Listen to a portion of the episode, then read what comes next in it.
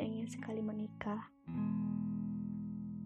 Jika sampai detik ini Allah belum juga mengabulkan permintaanmu untuk diberikan pendamping hidup segera, maka isi waktumu untuk melatih dirimu menyayangi dirimu sendiri. Kau itu magnet. Kau menarik apa yang kau pikirkan.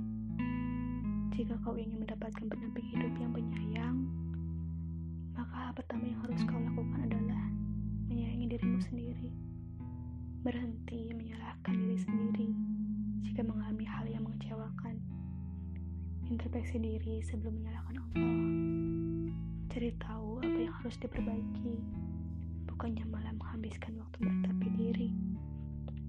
Mungkin ini alasan mengapa Allah belum memberikan pendamping hidup untukmu.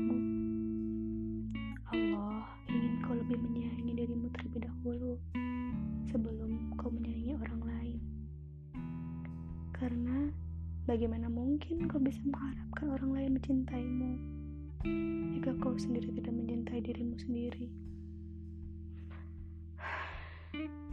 Jiwamu itu Allah ciptakan bukan untuk kau hina-hina, tetapi untuk dijadikan teman seperjalanan.